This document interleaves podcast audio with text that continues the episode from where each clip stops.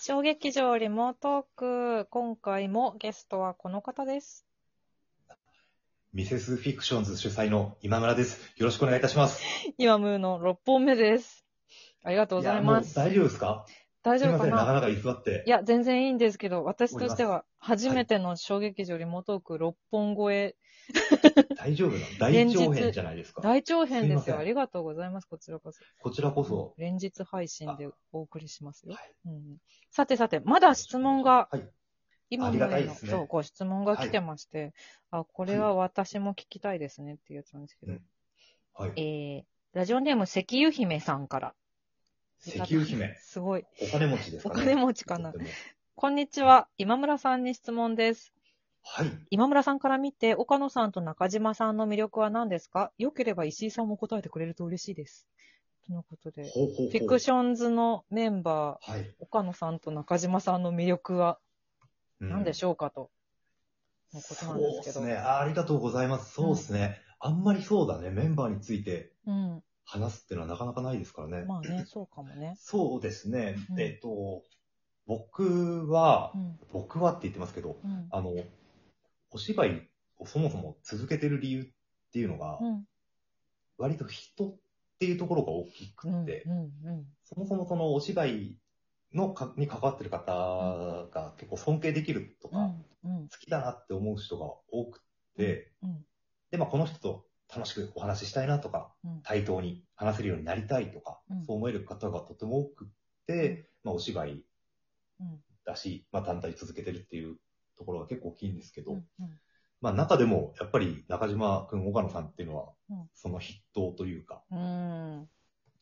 まあもうお二人とも大学の同期っていうところから始まってるんで、それこそ。うん。まあお、ね、友達では絶対いられるんですけど、うんうんものを作ってる人としても二人、そうですね、と一緒に、というかまあ、歩みたいなっていう、思える二人だなっていうのがまあ、ありますね。うん。うんそうですね。あ、恥ずかしいな、これ。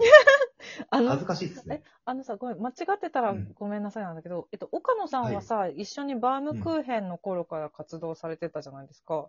そうですね。はい。中島くんはそうじゃないよね。あれ？中島くんはうん勘違いされることが多いんですけど、バンク編ではないんですよ。ですよね。はいそ。の、だから、中島さんと、うんなんていうのかな。中島さんのことをさ、その、うん小劇場のバームクーヘンを知ってた人たちもさ、知らなかったかもしれないじゃない、その、バームクーヘン活動期間を。なんか、うんそれを、な、なんだろう、中島くんとやりたいってなったのは、やっぱり大学時代からそういうのは、なんか断片としてあったからみたいなのがある中島くんはやっぱりでももともと台本面白かったですからね。うんうんう まあ芝くんもそうですけど、うんうん。面白い本書ける人、なんか昔から面白いですよね。いやーやっぱそうだったんだ。私は大学時代の中で知らないから。うん、そうですね。へえもう。で、うん。そうだな。まあ一応個人、個人攻撃というか、うん？うん。中島くんか。中島くんは、うんやっぱり、さっきも言ってたんですけど、台本、こんな面白い戯曲書ける人はそうそういないなっていうのは、うん。その、お芝居の関わり方としてうんうんっていうところで言ったらまずそうですね。うんいや、ものすごい劇作家だなと思ってます。学生時代からもう面白かったの？作品面白かったですね。で、なんかまあ好みももちろんあるけど、やっぱりうん。結構指折り数えられるぐらい、うん稀有な書き手だなと思って。いる感じですね。あのーちょっと数がね、少ないんだけどね。あのーこのお芝居会は割とコンスタントに長編出して、出し続けるじゃないですか。あ、そういうことか。うん、で数ね。それで、割と、なんかどんどん認知度が高まっていくみたいなこともあるんですけど、まあそういうラインにはまあ僕ら全然乗れてないんですけど、まあまあまあ、いやいや。そんなこと。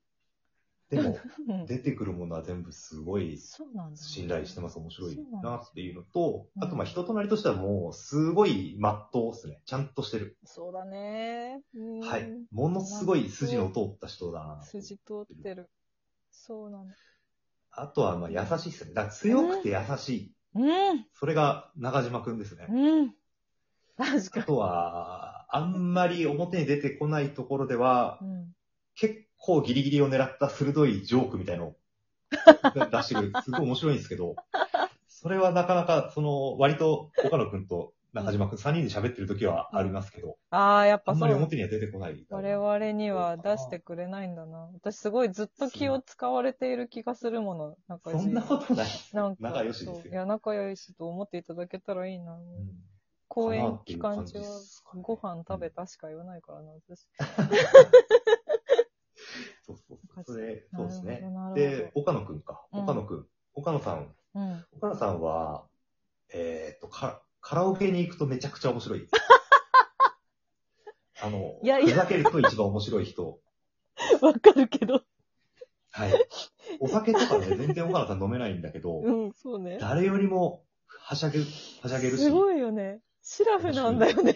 確かに。そうそうそう。よくぞっていう。その面白さ。で、なんだろう、客演としてとか、うん。岡野さんいろいろ俳優で活動してるんで、最近は割と兄貴みたいにポジションになったりすることが多かったりとか、なんだろうな。まあ、まあ演技もね、安定感すごいありますし、あります。で、ミセスフィクションズでも、まあ、稽古場を引っ張る役目だったりするんで、うん。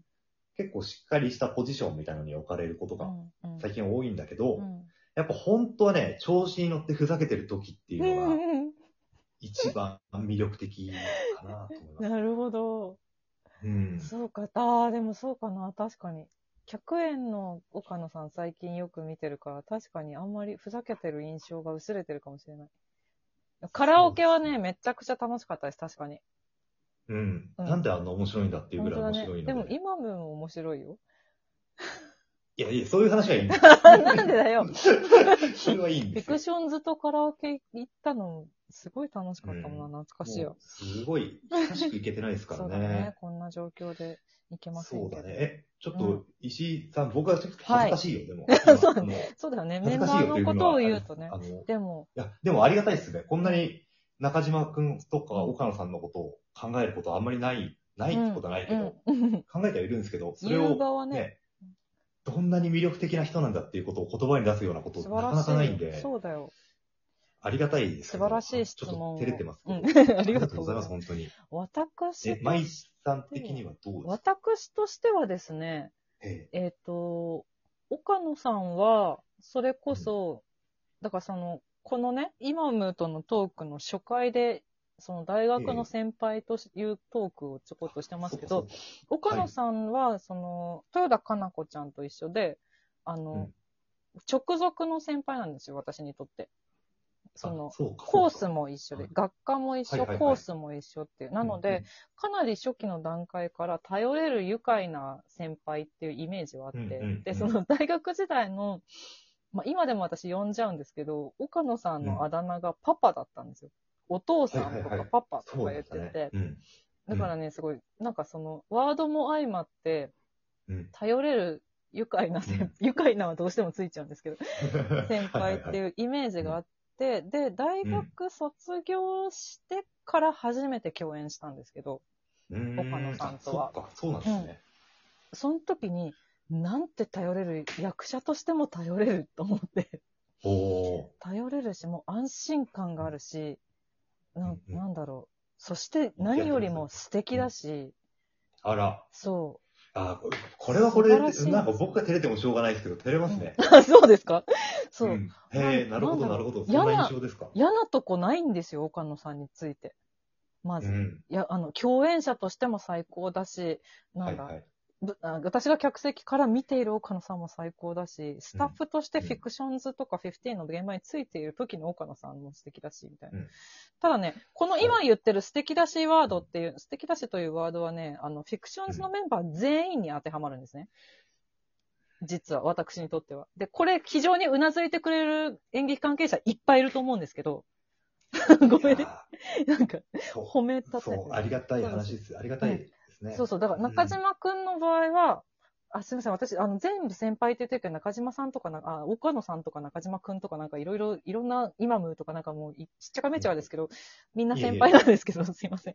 中地は、もう、うんだから私はその、バームクーヘン、違う違う、フィクションズの第1回公演はまだ中島くんの作品じゃなかったじゃないですか。そうですね。そう、はい岡野さんのさ脚本で、うんうんで、なんか初めて中島くんの作品を見たときに、なんて秘密兵器を隠し持っていたんだ、この団体はと思ったんですよ。はいはいはいはいはい。大学の時にも認識していなかったから。で、うんうんうんで、誰、中島さんって誰なんだろうって思ったら、受付やってたんですよ。そうっすね。意味がわからないと思って。受付やるんですよね。そうなんですよ。で、しかもフィクションズのホームページのメンバー紹介には、中島かっこ制作って書いてあるんですよ。はいはいはい。そうか、そう。受付制作って書いてあるんですよ。はい。ちょっと、で、本人にいくら言っても受付制作は絶対、なんか外さないとか、本職でやるみたいな姿勢で、なんだろう。なんかね、だから、面白い、はい面白いし、うんうん脚本家としても最高に素晴らしいし、演出家としても中島くんの現場はすごい信頼がおけるし、はい。で、さらに、なんだろう、なんか、他にいないですよね、こんな人っていう。